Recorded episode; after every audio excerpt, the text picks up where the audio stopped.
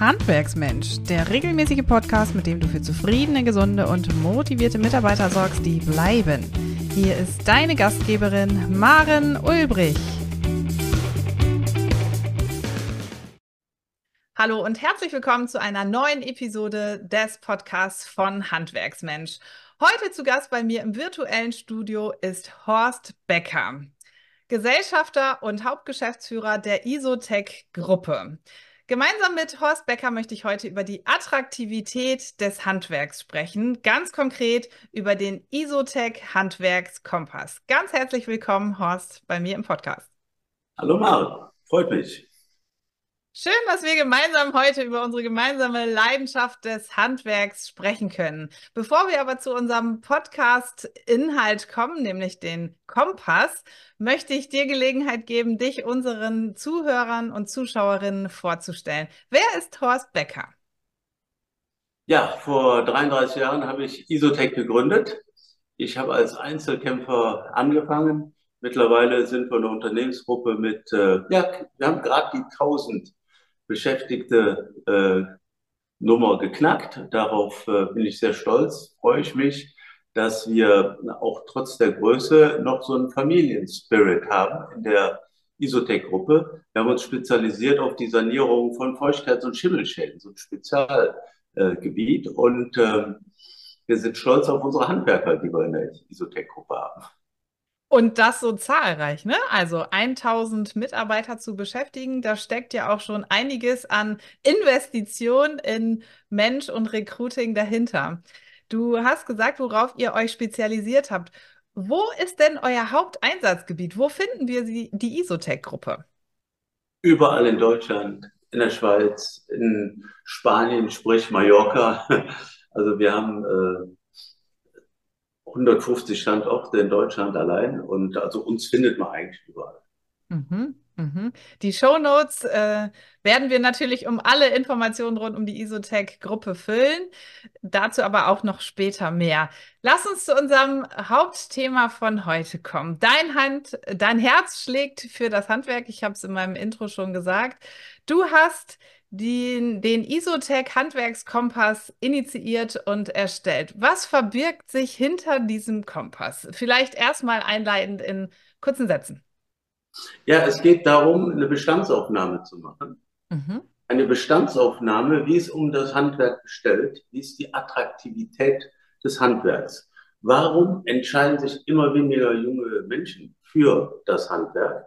Und wo sind die Leuchttürme im Handwerk als Unternehmen, wo man sich daran orientieren kann? Ach, so muss man mit Menschen umgehen. So muss man die Attraktivitätsmerkmale gestalten, dass mhm. das Handwerk wieder attraktiv ist. Mhm.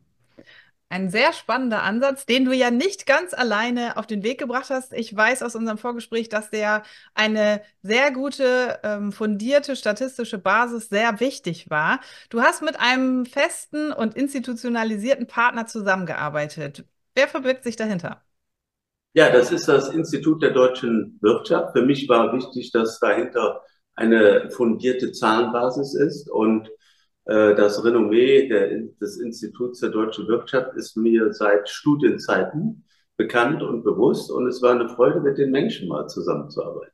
Mhm, mhm. Sehr schön.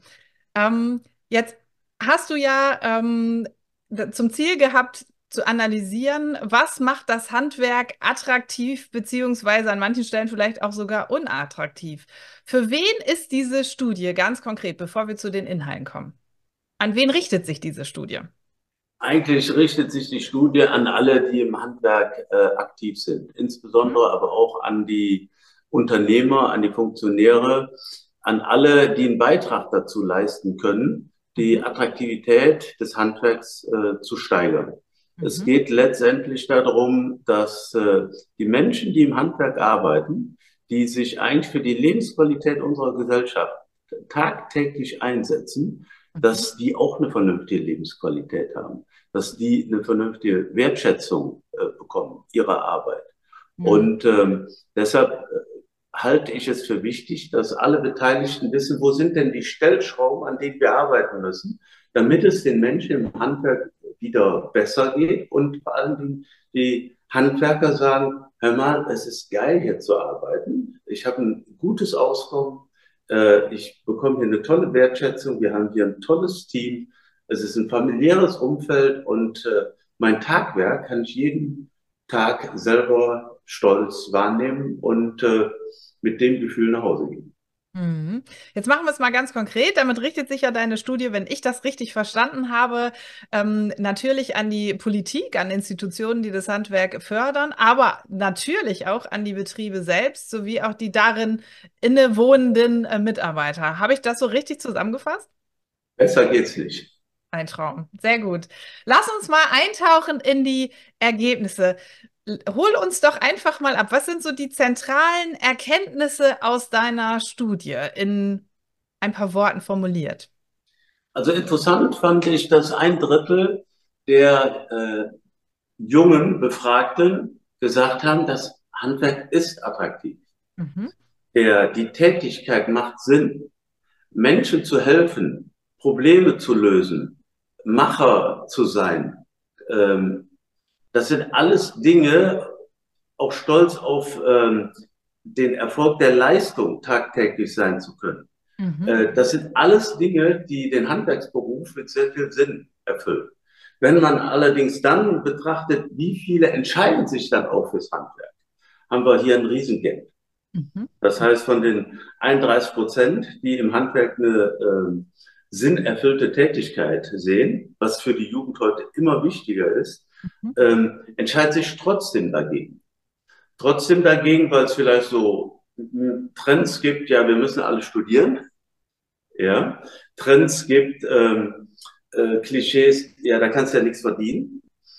Trends gibt, äh, dass da ein Image äh, herrscht, du hast ja keine Karrieremöglichkeiten und mhm. so weiter. Und deshalb halte ich es für wichtig zu sehen, wo kommt der Gap her, dass viele darin eine sinnerfüllte Tätigkeit sehen, was für die jungen Menschen so zentral und wichtig ist für die Auswahl ihres Berufes, aber trotzdem wenige dort ankommen. Und die, die dort ankommen, brechen noch zu zwei Drittel ihrer Ausbildung ab. Mhm. Das heißt, es bleibt immer weniger Bodensatz für die Zukunft übrig. Also müssen wir irgendwelche Handlungsfelder finden, um dagegen zu steuern. Mhm.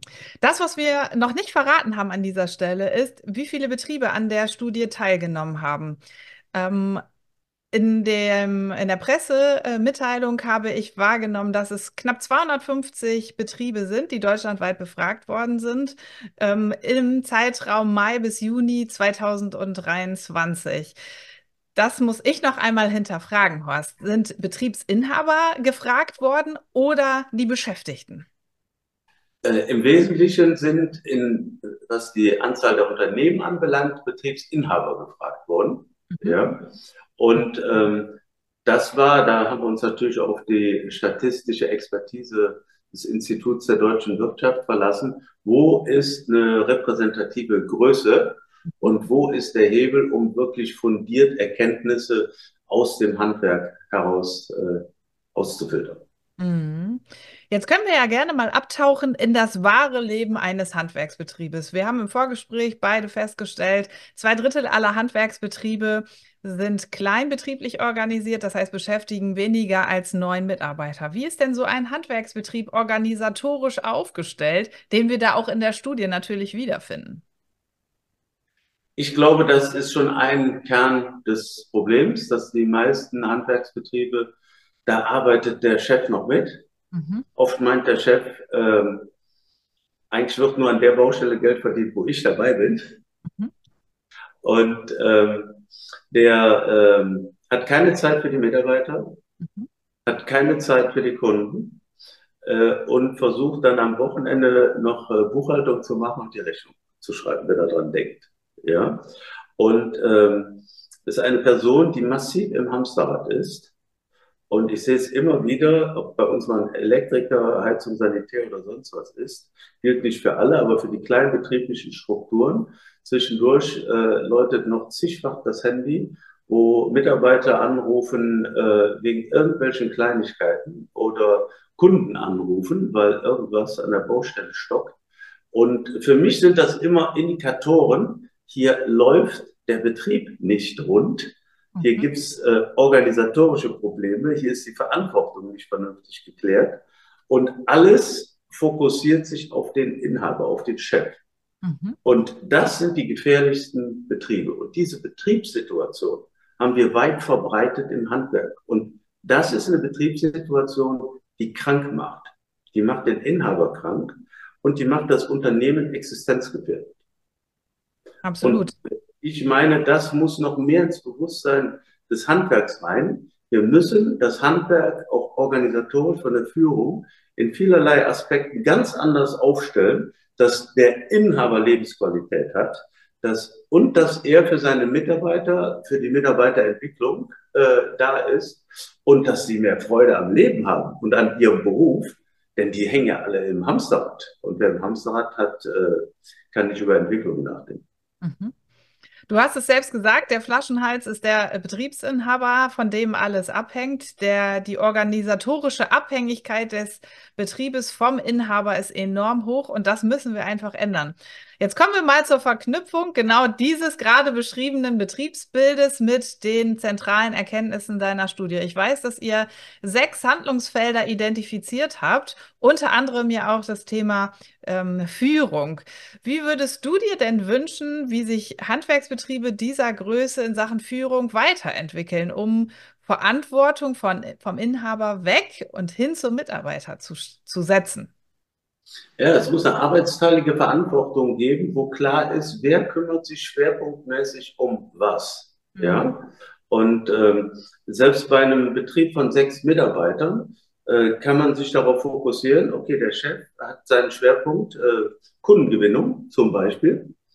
Und ähm, er macht äh, einer der äh, Techniker macht er zum Bauleiter, ja, und dann hat er vier Leute, die vielleicht an unterschiedlichen Baustellen sind. Und von den vier Leuten macht er noch zwei zum Teamleiter. Mhm. Das heißt, er könnte äh, Verantwortung, Aufgaben verteilen. Er könnte die Baustellenkoordination der Technik schon überlassen. Das machen natürlich auch äh, einige Betriebe, aber ich glaube viel zu wenig. Bei den meisten hängt alles am Flaschenkopf. So könnte man den Mitarbeitern mehr Verantwortung geben, mehr berufliche Perspektiven äh, geben und vor allen Dingen die Handwerker zum Kopfwerker zu machen. Ich halte das für äh, zwingend wichtig, äh, dass die lernen mitzudenken. Es gibt viele Betriebe, die gewöhnen ihren Leuten das Denken ab. Und ich finde das absolut schlimm. Und so kommen die Menschen nicht in ihr Potenzial. Mhm. Mhm. Du hast ähm, in deinen einleitenden Sätzen zu meiner Fragestellung gesagt, der Inhaber muss mehr Verantwortung übergeben oder die Inhaberin, das gilt natürlich gleichermaßen, mhm.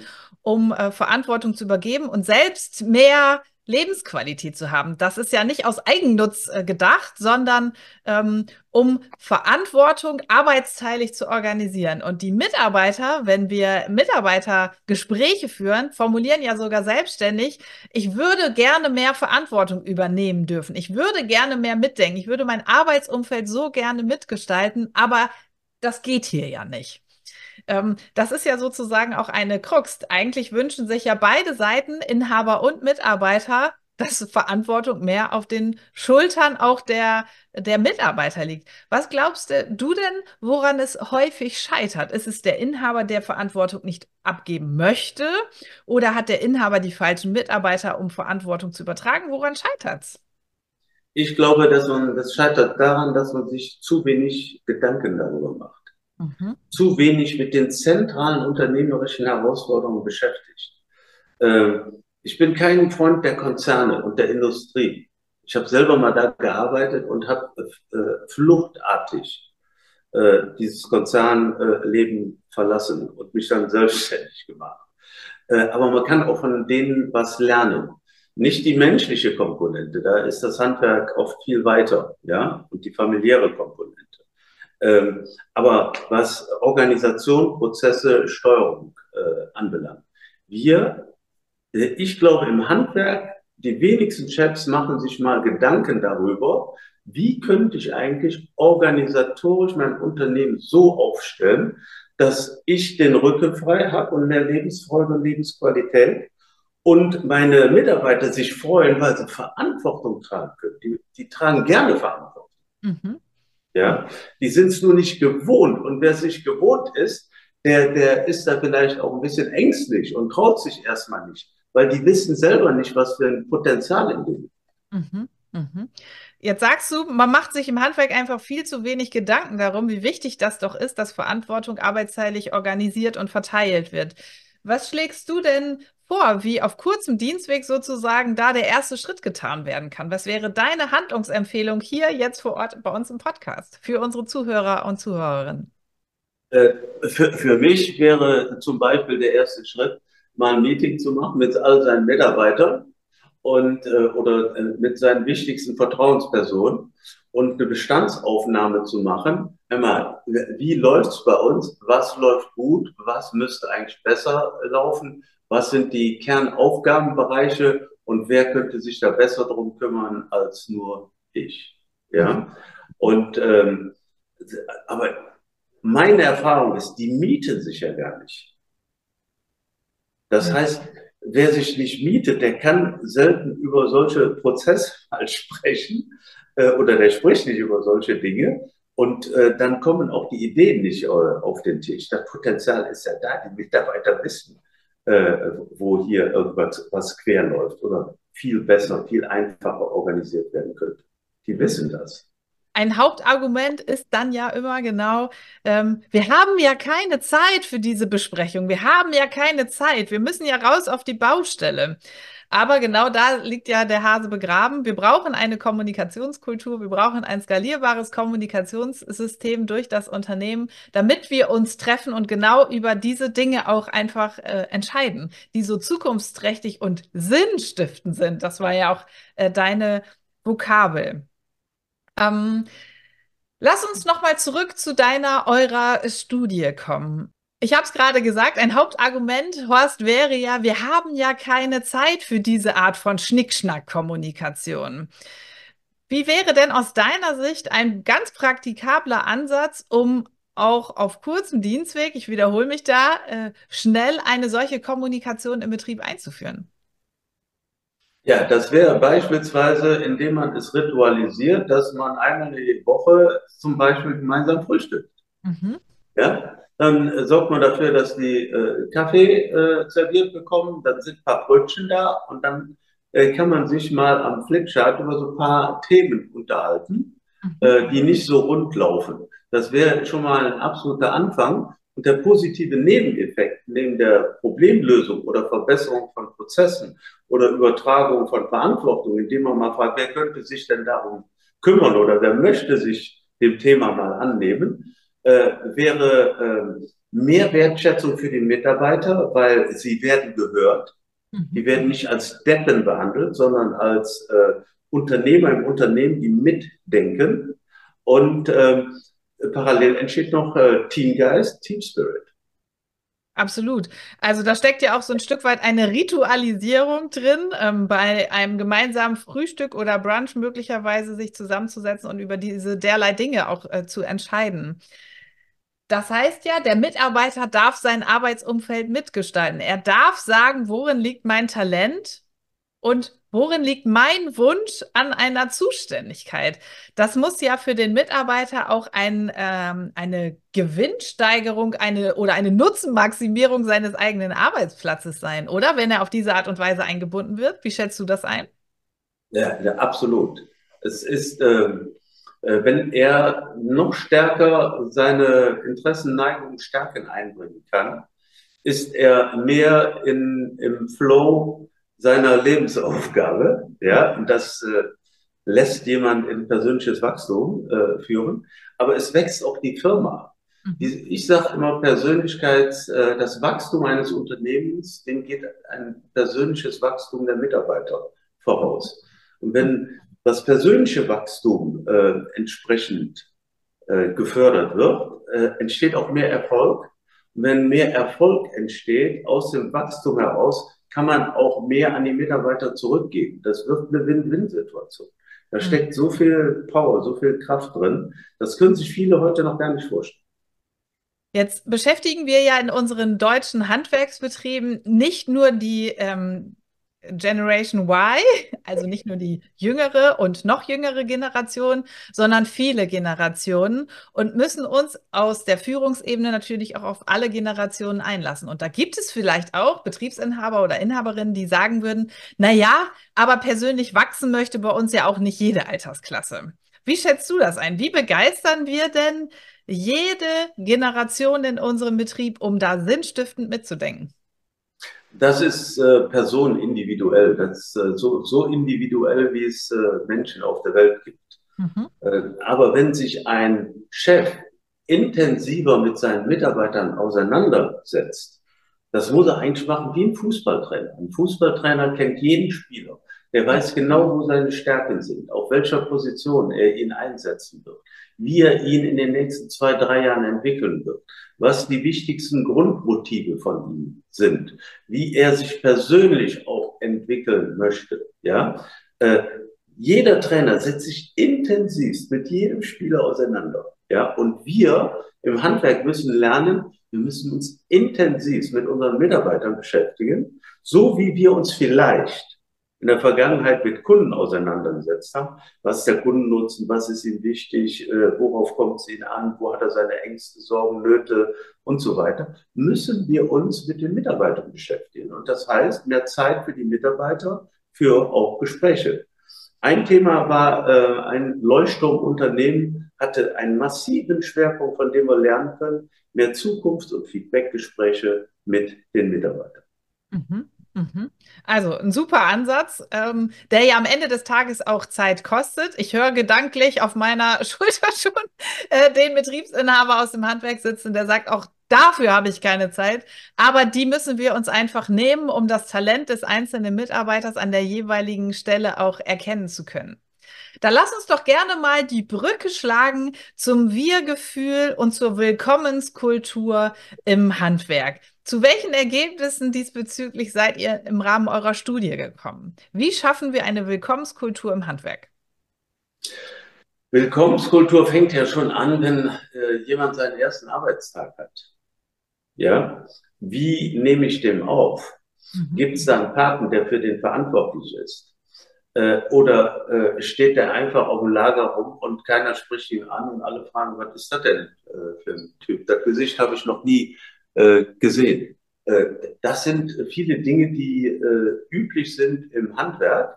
Und äh, auch da gibt es normalerweise äh, Willkommenskultur heißt gerade beim ersten Arbeitstag, den Menschen vernünftig abzuholen, den Betrieb mal vernünftig zu erklären, äh, den einen Paten äh, zu äh, vermitteln, der zentraler Ansprechpartner ist. Denn viele haben ja Angst, dumme Fragen zu stellen. Es gibt zwar keine dummen Fragen, aber wenn man irgendwo neu ist, ist, äh, ist man oft ahnungs- und hilflos. Und äh, das ist eine blöde Einstiegssituation. Da fängt für mich schon äh, Willkommenskultur an. Mhm. Und das wäre eine, eine, eine tolle Sache. Wir, wir haben einige äh, in der Isotech-Gruppe als Ausbilder ausgebildet. Und ähm, für die ist das eine Riesenwertschätzung, Ausbilder zu sein. Ich bin dafür verantwortlich, Menschen groß zu machen, Menschen auf ein äh, fachliches Niveau zu führen. Ja, das ist gegenseitig, äh, hat das einen wertschätzenden Aspekt. Mhm. Mhm ich mache Menschen groß. Das ist ja auch eine schöne Haltung, mit der ich meinen ähm, Tag im Handwerk als Führungskraft bin, beginnen kann. Aber das muss ich natürlich auch aushalten können.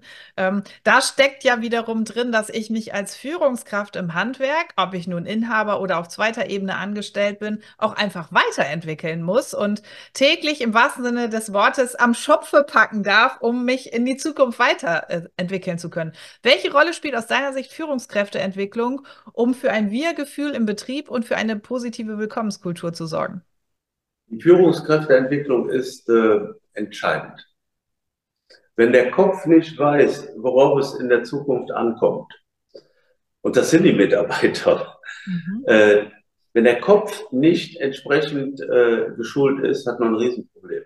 Bei uns geht, gehen Führungsschulungen bis in alle äh, Ebenen hinein. Das geht bis auf die Teamleiterebene, der eine Verantwortung vielleicht nur für einen Helfer oder für eine weitere Fachkraft äh, hat und Baustellen selbstständig organisiert. Wer noch nie gelernt hat, ein vernünftiges, wertschätzendes Feedback zu geben, sondern einfach einem äh, äh, um die Ohren haut, hast du Scheiße gebaut, du Idiot. Du lernst das ja wohl nie oder wie auch immer und äh, nicht einfach äh, mal gelernt hat, hör mal, das und das machst du schon mal gut, an der Schraube musst du noch drehen. Wie kriegen wir das gemeinsam hin? So Kleinigkeiten. Wir mhm. sehen, dass selbst bei solchen Kleinigkeiten im Handwerk, die haben noch nie etwas davon gehört. Wie mhm. gebe ich ein wertschätzendes Feedback? Und ähm, die fühlen sich danach auch größer, weil sie was gelernt haben im Umgang mit Menschen. Mhm. Konzentrieren nämlich sich nur auf ihr Gewerk sehr oft, aber nicht auf den Umgang mit Menschen. Aber der Umgang mit Menschen ist zentral. Wie gehe ich mit meinen Kollegen um? Wie gehe ich äh, mit äh, meinem äh, Kunden um und so weiter? Das sind alles zentrale Aspekte, die eigentlich im Handwerk äh, nicht geschult werden. Und die Führungskraft, die muss das auf einer äh, Metaebene einfach drauf haben. Mhm. Absolut. Beziehungsmanagement ist das äh, goldene Schlagwort an dieser Stelle. Du sprichst mir natürlich aus dem Herzen, wenn du sagst, Führungskräfteentwicklung ist zentral und ist eine zentrale Selbstaufgabe sozusagen. Aber ja nicht nur diese Entwicklung der eigenen Führungspotenziale ist enorm wichtig, sondern auch die Entwicklung unserer Facharbeiter. Damit komme ich zu meiner letzten Frage. Welche Rolle spielt Karriereentwicklung und ein positives Einkommen für einen Facharbeiter im Handwerk, um sich willkommen zu fühlen im Handwerk? Ja, äh, also ich äh, meine, das Handwerk hat sich äh, einkommensmäßig äh, von der allgemeinen Lohnentwicklung in der Wirtschaft teilweise abgekoppelt. Gilt nicht für alle Bereiche, aber teilweise haben sie sich abgekoppelt und dann darf man sich nicht wundern, wenn man Fachkräftemangel hat. Mhm. Ja? Und ähm, das halte ich für einen zentralen Aspekt, dass wir die äh, Einkommenssituation in gewissen Bereichen, die muss angepasst werden. Und wenn äh, wir über Zukunftsgespräche, und das hat was mit Führung zu tun, Feedback und Zukunftsgespräche, muss man einem Handwerker auch mal aufzeigen, das ist eine Fachentwicklung, die möglich ist. Und das ist deine Führungsentwicklung, wenn er Führungspotenzial hat und es wünscht ich sage immer, wollen und können äh, sollte zusammenkommen. Wenn er das wünscht, sollte man ihm mal solche Perspektiven äh, aufzeigen und ihm auch aufzeigen, wenn du den Weg gehst, hat das den Einkommenseffekt. Mhm. Ja, auch über solche Dinge, die in der normalen Wirtschaft, äh, die in der Wirtschaft eigentlich normal sind, sollte man mit Handwerkern auch reden. Wir müssen mehr die äh, Erfolgsfaktoren aus der Wirtschaft müssen wir noch stärker ins Handwerk packen. Das ist meine mhm. Auffassung. Mhm. Also müssen wir ähm, die Einkommensströme für unsere Facharbeiter deutlich in Frage stellen und äh, zukunftsfähig machen. Aber nicht nur das, sondern natürlich auch über Karrieremöglichkeiten im Handwerk nachdenken, die ja nicht immer nur vertikal erfolgen können, sondern auch horizontal. Gibt es da auch noch einen Impuls aus der Studie zum Thema Karrierepfade vielleicht, den du uns abschließend mit auf den Weg geben kannst? Äh, absolut. Es, es, kann nicht sein, dass der Karrierepfad ist, äh, du hast den Gesellen gelernt, für viele ist ja dann Schluss. Für ein paar wenige ist dann noch eine Stufe weiter der Meister, aber dann ist endgültig Schluss. ja, so denken ja viele. Absolut. Und, und eine, eine, eine Führungskräfteentwicklung, da, sind, da stecken so viele Facetten drin. Da, da muss ein Entwicklungsleiter sein wie ich mich als Persönlichkeit entwickeln kann, wie ich mich vom Verantwortungszuwachs äh, entwickeln kann, wie ich mich einkommensmäßig entwickeln kann und so weiter.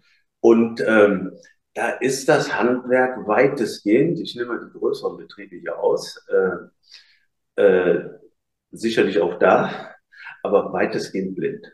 Mhm. Also auch da ist ein Umdenken gefragt, ähm, das sicherlich beim Inhaber, der Inhaberin beginnt, um eine Karrieremöglichkeit auch im eigenen Betrieb äh, schaffen zu können. Lieber Horst, wir könnten wahrscheinlich noch Stunden über das Handwerk und unsere gemeinsame Leidenschaft sprechen, vor allen Dingen über den Isotech Handwerkskompass. Wir kommen aber an dieser Stelle zum Ende. Wir werden alle Informationen zum Kompass und zur Isotech Gruppe natürlich in unseren Show Notes verlinken. Zum Abschluss, lieber Horst, was würdest du unseren Zuhörerinnen und Zuhörern und Zuschauerinnen und Zuschauern gerne mit auf den Weg geben? In einem Satz, ein Call to Action. Setzt euch mit eurem Team zusammen, sprecht darüber, was gut läuft, was besser laufen könnte und äh, versucht Verantwortung zu verteilen. So entsteht Unternehmensintelligenz und nicht Unternehmerintelligenz, die an einer Person hängt. Was für ein zauberhaftes Schlusswort. Lieber Horst, es war mir eine Ehre, gemeinsam mit dir über die Attraktivität des Handwerks gesprochen haben zu dürfen. Vielen Dank an dich für das tolle Interview. Danke, Mara. War mir eine Freude. Sehr schön. Und wenn du noch viel mehr wissen möchtest, wie du die Attraktivität deines Handwerksbetriebes fördern und stärken kannst, dann schau dich um auf den Seiten des Handwerkskompasses, nimm dir die Studie zu Herzen und such dir die Impulse raus, die deinen Betrieb schmerzpunktorientiert nach vorne bringen. In diesem Sinne, tschüss und bis ganz bald, sagt die Maren Ulbrich von Handwerksmensch. Noch viel mehr Tipps und Strategien für zufriedene, gesunde und motivierte Mitarbeiter erfährst du im Netz auf handwerksmensch.de.